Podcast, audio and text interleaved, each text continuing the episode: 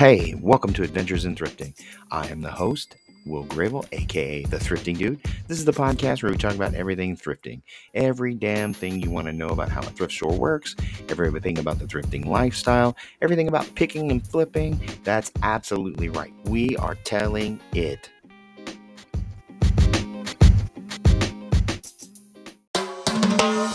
Big Dad Entertainment presents The Thrifting Dude podcast. Everything about the thrifting lifestyle and thrift stores. Adventures in Thrifting. And here he is, the host of the show, the one and only, The Thrifting Dude.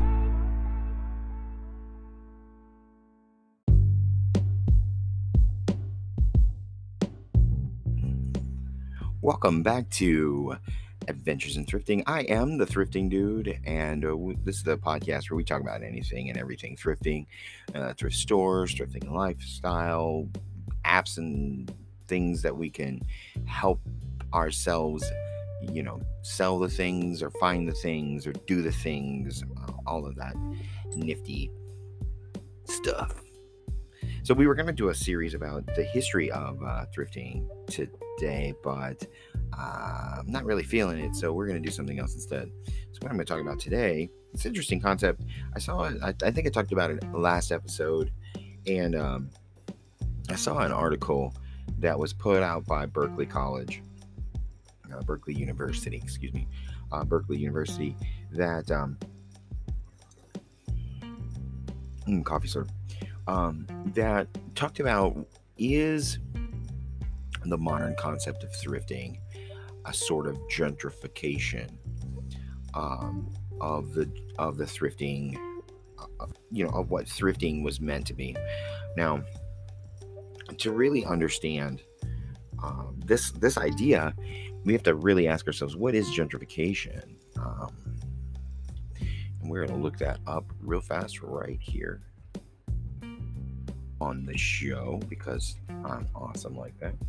And gentrification is defined as, by the Oxford Dictionary, as the process whereby the character of a poor urban area is changed by wealthier people moving in, improving housing, and attracting new businesses, typically displacing current inhabitants in the process. Now, here in my city in the Midwest, I'm in a large city in the Midwest, we've had that process in a couple of different communities, where there's a character that even though it's a poor neighborhood, there's a character to the neighborhood. There's a certain, you know, certain people live there and certain things go on there. And somehow wealthier especially middle class, upper middle class people become attracted to that area. And they move in there and they start buying up houses and they improve the houses. And as it says, businesses come in. And the crappy, I mean, the good part about it is now that you have an area that was once nearly worthless, and now it's beginning to be where the property values are going up and all of those things.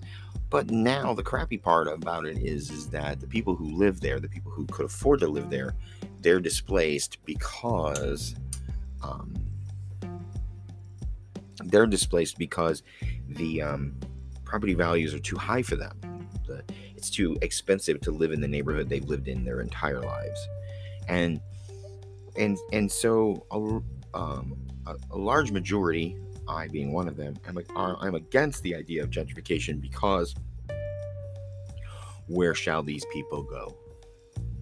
We don't make room for them anywhere, and so we have gentrification gypsies. That's my term. That's not anybody else's term. Gentrification gypsies, that unfortunately they just have no place else to go. They just have nowhere else to go.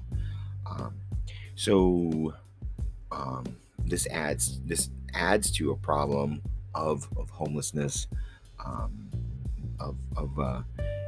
not being able to find low income housing and all of those things, and it actually causes a cascade of economic issues because of, you know, this process. So if you ask yourself, well, what did Berkeley mean by the gentrification of the thrifting process? Well, there is a certain mindset that came with the origin of the thrift store, that thrift store clothing is for poor people. Poor people can go into a thrift store and buy clothing, especially good clothing, that they couldn't have afforded before, and therefore make themselves look and feel look better, look more prosperous, more like mainstream, whatever, and therefore be that way. So they'll have clothing for job interviews and on all those things. Poor people can shop at a thrift store instead of Macy's or instead of Bloomingdale's or whatever. And so the idea is that gentrification, this thrifting process, has led to it being where that poor people are no longer able to afford the clothing that are in thrift stores. Now, the problem with this argument, the problem with this idea, is there's two suppositions that you have to look at and accept to be fact before you can even begin to discuss the idea of the gentrification of the thrifting process. The first supposition is that thrift stores were created for poor people to be able to get clothing. And the second is that shopping in a thrift store in and of itself is a hobby, or is the main source of clothing for poor people. And so history will tell you that even though it is mainly true that thrift stores were created for the poor person to shop at, it's not completely true. Thrift stores, by and large, and we're going to cover this in another episode, but thrift stores, by and large, were created. The modern idea of the thrift store were really created by the Salvation Army and Goodwill. I mean, independently of each other, around the same time. And the reason that they were is Goodwill was created by Methodist ministers. Salvation Army, of course, is a religious organization itself.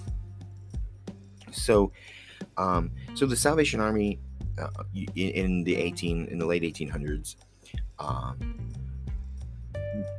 These Methodist ministers who create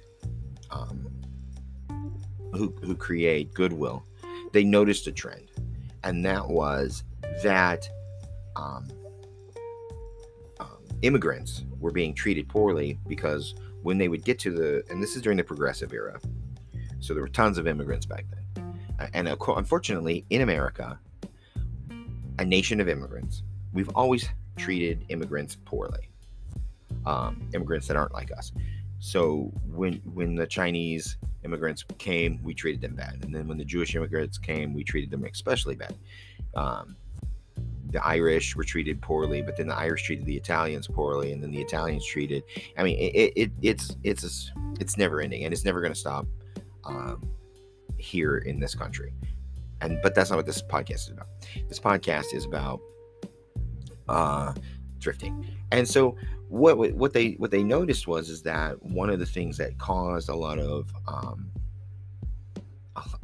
of immigrants to be treated really, really poorly was the fact that they looked like crap when they got here, because most immigrants are refugees usually. I mean, they're leaving some other place to come here because their conditions are crap, and they're coming here because they hope that the lady standing in the harbor is true and that they can have a better life. And so, but we treat them like junk here because they don't look like us or all of that. And so it was really hard. It was really, really, really difficult for these immigrants to find a job so looking the way that they did. And so Goodwill and Salvation Army were created to help them get clothing. In the case of Goodwill, the Methodist ministers created these stores or outlets, and then they would have their outreach teams go door to door asking for cast-off clothes for the less fortunate. But here's where reality changes. So yes, they did give some clothing to the less fortunate. But they quickly realized that there was profit to be made. So they started selling them. You know, it was nickels on the dollar, pennies on the dollar. But they started selling them and using that money for outreach and for, you know, building new buildings and all of those things. So flash forward a few years, 20 years, 30 years, and we hit a very important historical space in American history called the Depression. Now, the Depression destroyed everything. Surprisingly, the two industries that managed to survive the Depression were restaurants and thrift stores and pawn shops too, but a pawn shop is a different kind of thrift store, if you ask me. So suddenly everybody's poor, and now buying cast-off clothing is it's cool, you know, it's good. You can get some decent stuff to stay warm, and all of that, and so, I mean, that's the history of the thrift store, part of the history of the thrift store that shows that, yes, thrift stores were created to help the poor get clothing. But also to turn a profit for a reason. I mean, like I've said repeatedly, I work for a thrift store. In my main job, you know, I'm semi-retired from owning my own business for 15 years, and so I went to work for a thrift store part-time, just so I can supplement my retirement income. And really, this podcast is just because I'm, you know, bored. But anyway, so the thrift store that I work for, we are the fundraising arm of a Catholic charity, and the Catholic charity goes to people's homes and they assess their needs and then provide for those needs as best as we can. Beds, clothing, help keep the lights on, help keep the rent paid as best as we can. And each parish has a budget, and you know, we help facilitate the money, the funds that are needed to do that. And so in that instance, you know, us selling clothes is absolutely not for the poor only. We do have, however, we do give vouchers that go out and that go to, and you know, so the poor who need clothing can come and get clothing from our store. But in no way, shape, or form is it only for poor people to come and get inexpensive clothing. Not, absolutely not. So that's a mistake to assume that shopping at a thrift store is for the poor people. Maybe it was during the Depression, but since the at least middle 70s, Goodwill has not been associated with the Methodist Church in any way, shape, or form. It is a 501c3 charity of its own.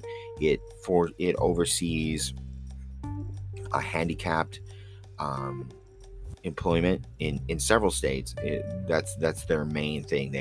They oversee and facilitate handicapped workers of all all scopes and all ranges to be able to secure employment so that they can earn a wage of their own. My cousin, Craig, while he was still alive, was severely handicapped. He laid in the birth canal too long, and he was maybe 5 years old up until his death at almost 60 years old. He was maybe 5 years old mentally, maybe a very young child inside his head. And he worked for Goodwill Industries for 30 years. And they helped Craig get into a group home so that he was no longer a burden to his elderly parents. They helped Craig earn money, get food, do all sorts of things. So Goodwill Industries has not been associated with the church and their sales for years now. Have not had anything to do with making sure that poor people get clothing. As I said, they are cheap clothing. And in the 80s, when I was a young person, when I was a child, we did, because we were poor, we did shop at Goodwill. We got my jeans from there, my school shoes from there, and they are inexpensive. And where I work, we have a pair of jeans, Levi's jeans, on hanging on the rack for $8. And you say to yourself, $8? Yes. Well, they're $22 jeans. In some cases, $40 jeans. We have $4 pairs of shoes, and some of them are Nike shoes, and some of them are Adidas and name brand shoes. And so we do have inexpensive clothing, but it is a mistake. It would be a mistake, especially for Berkeley, which should know better. It would be a mistake to assume that owning clothes, shopping for clothing at a thrift store is a pastime for the poor only. It is absolutely not. It is a pastime for the thrifty, and that's not just a pun. It's the truth.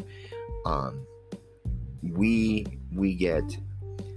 Especially the area, each thrift store is a reflection of the surrounding area that it lives in. The items that come into there are a reflection of the values and the wealth of that area. Now, my store sets right on the barrier between upper middle class, boomer generation white people, and lower middle class generation X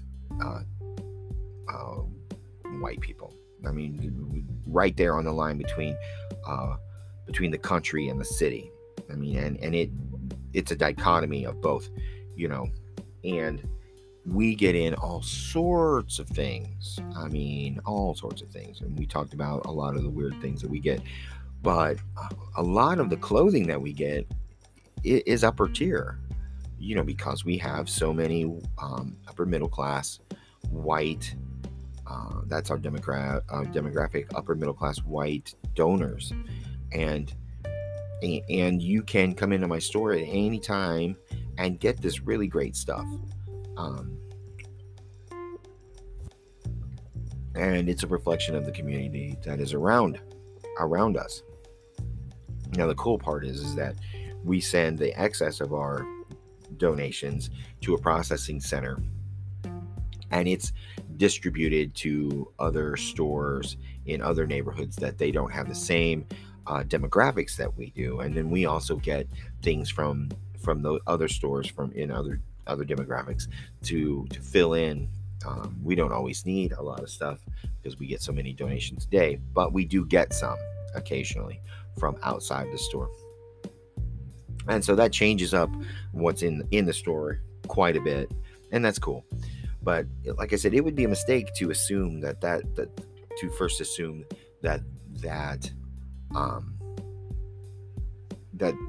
thrift stores are only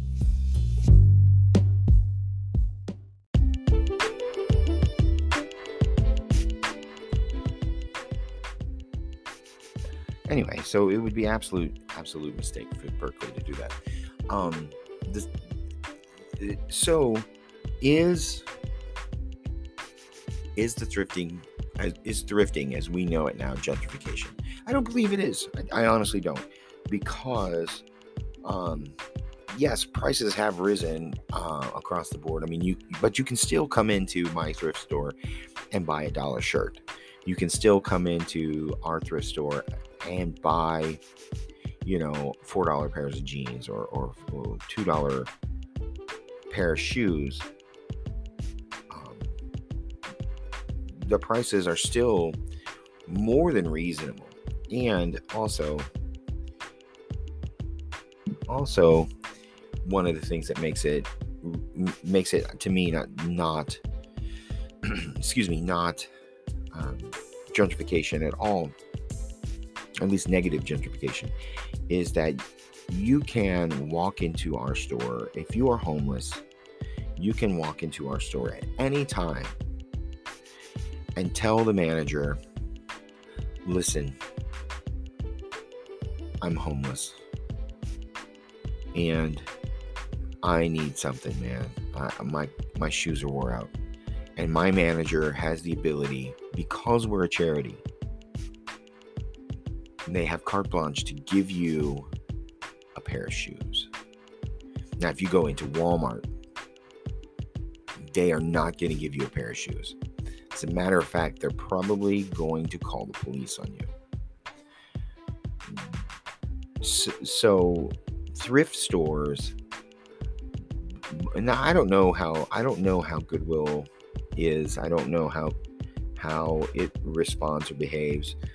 I have friends that work at Goodwill, and I know a little bit about it, but I don't know how. If somebody came in and said, "Hey, I'm broke and I'm homeless, could I get a pair of shoes?" I don't know how they would respond to that.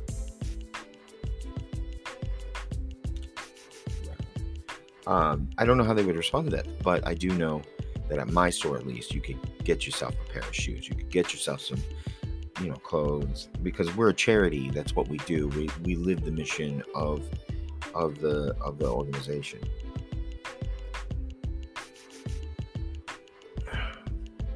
And it absolutely, we take everything that we have that is, not used in the store level, and we send them up to a clearance center.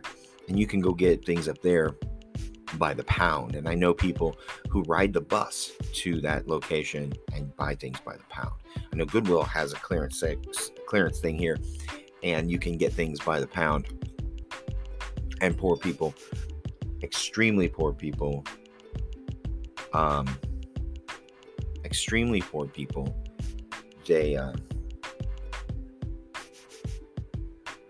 they go there and they'll ride the bus there or walk there and buy pounds worth of clothing for just a few dollars. So, no, I don't think that thrifting is gentrification at all. I don't believe that we are doing that. I believe that what we're doing in thrifting is we are, at least for me, I'm helping charities. I'm helping charities fulfill their mission statement by purchasing items at a decent price so that I can turn around and resell it and make a profit. And the point of me doing it is not always profit. I mean, I want to make a profit, you don't want to, but I also, at the same time, part of it for me is the excitement of getting something into somebody's hands that they love. And speaking of that, you should totally go over to eBay and just put in thrifting dude, and check out some of the cool crap we have on there. Some Elvis records and some other things. We're gonna have a lot more stuff on there as we go. But anyway, so that's my opinion. I don't think what we're doing is gentrification. If it was gentrification, I wouldn't do it. All right, so we're going to take a quick break. I'm going to get a huge coffee slurp, and then we're going to come back and we're going to talk about something really cool.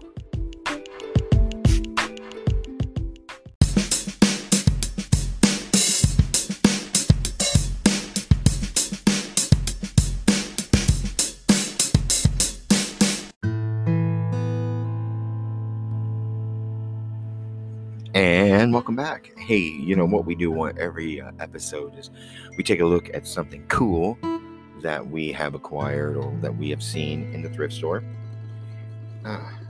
And one of the things that we have seen,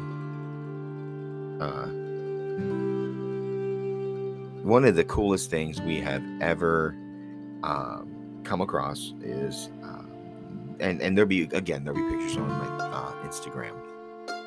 We bought a few months ago, gotta be a year ago, 18 months ago, we bought this really cool ice bucket. Really cool ice bucket from the thrift store that I work at.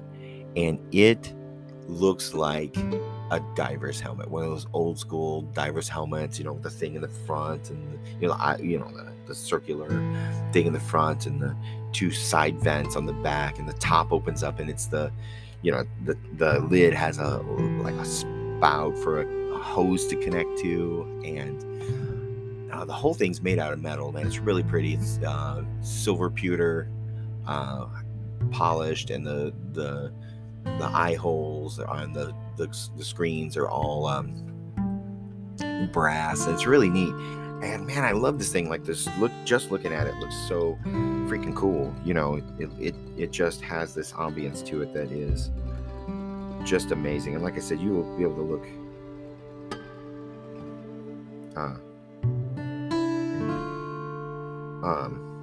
You can look at it on my Instagram and my Twitter. I'll have some pictures up later. But it's just really cool. It's one of the coolest pieces I've ever seen, man. It holds about half a bag of ice.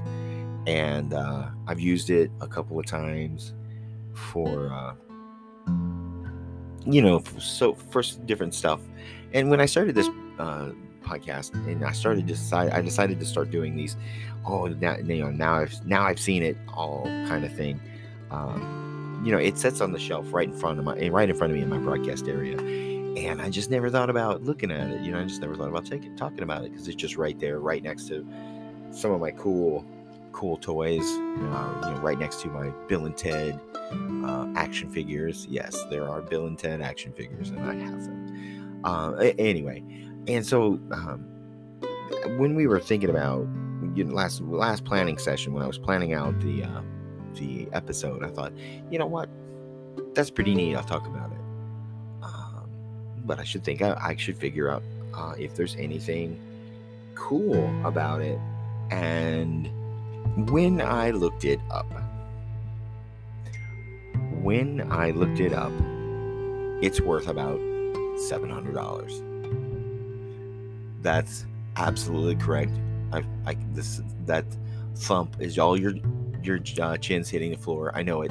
Yeah. So there's a website called Sir Jacks, and they have a lot of vintage, cool stuff, vintage barware, vintage everything, and they won $700 for this vintage ice bucket. I mean, apparently it was made in the 1970s, made in Italy, and it's pretty rare. So what I did was I looked it up on eBay, and this is something for everybody. So you look on eBay and you find a product that has a price, and you think to yourself, oh my God, is that what they're selling for? It might not be. So you'll have to go to advanced settings and then look for your thing again, and then click the sold button. There's a button that will show you all of the items that have been sold with that heading or search field. And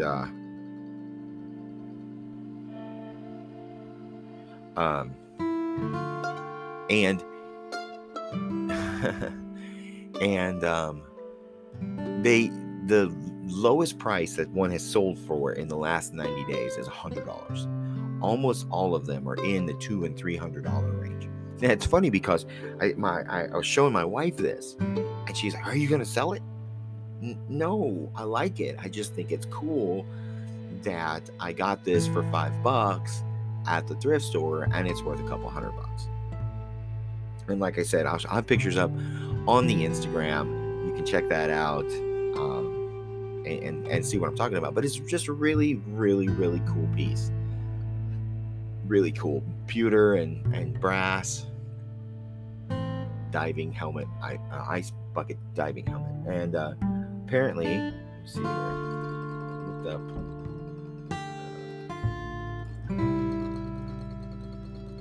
Let's see.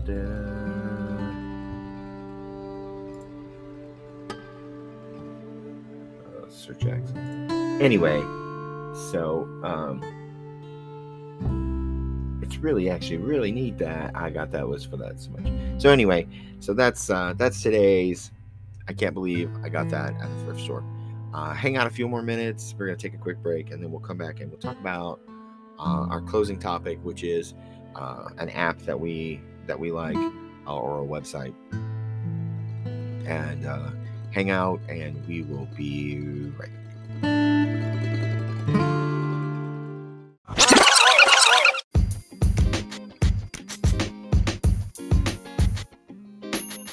Hey everybody, it's the Thrifting Dude.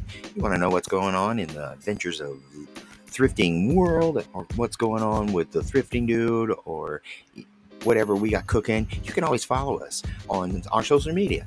Head on over to Twitter and to Instagram, and just look for at the Thrifting Dude, and you can follow us and catch all the nonsense that we're up to every day of the week.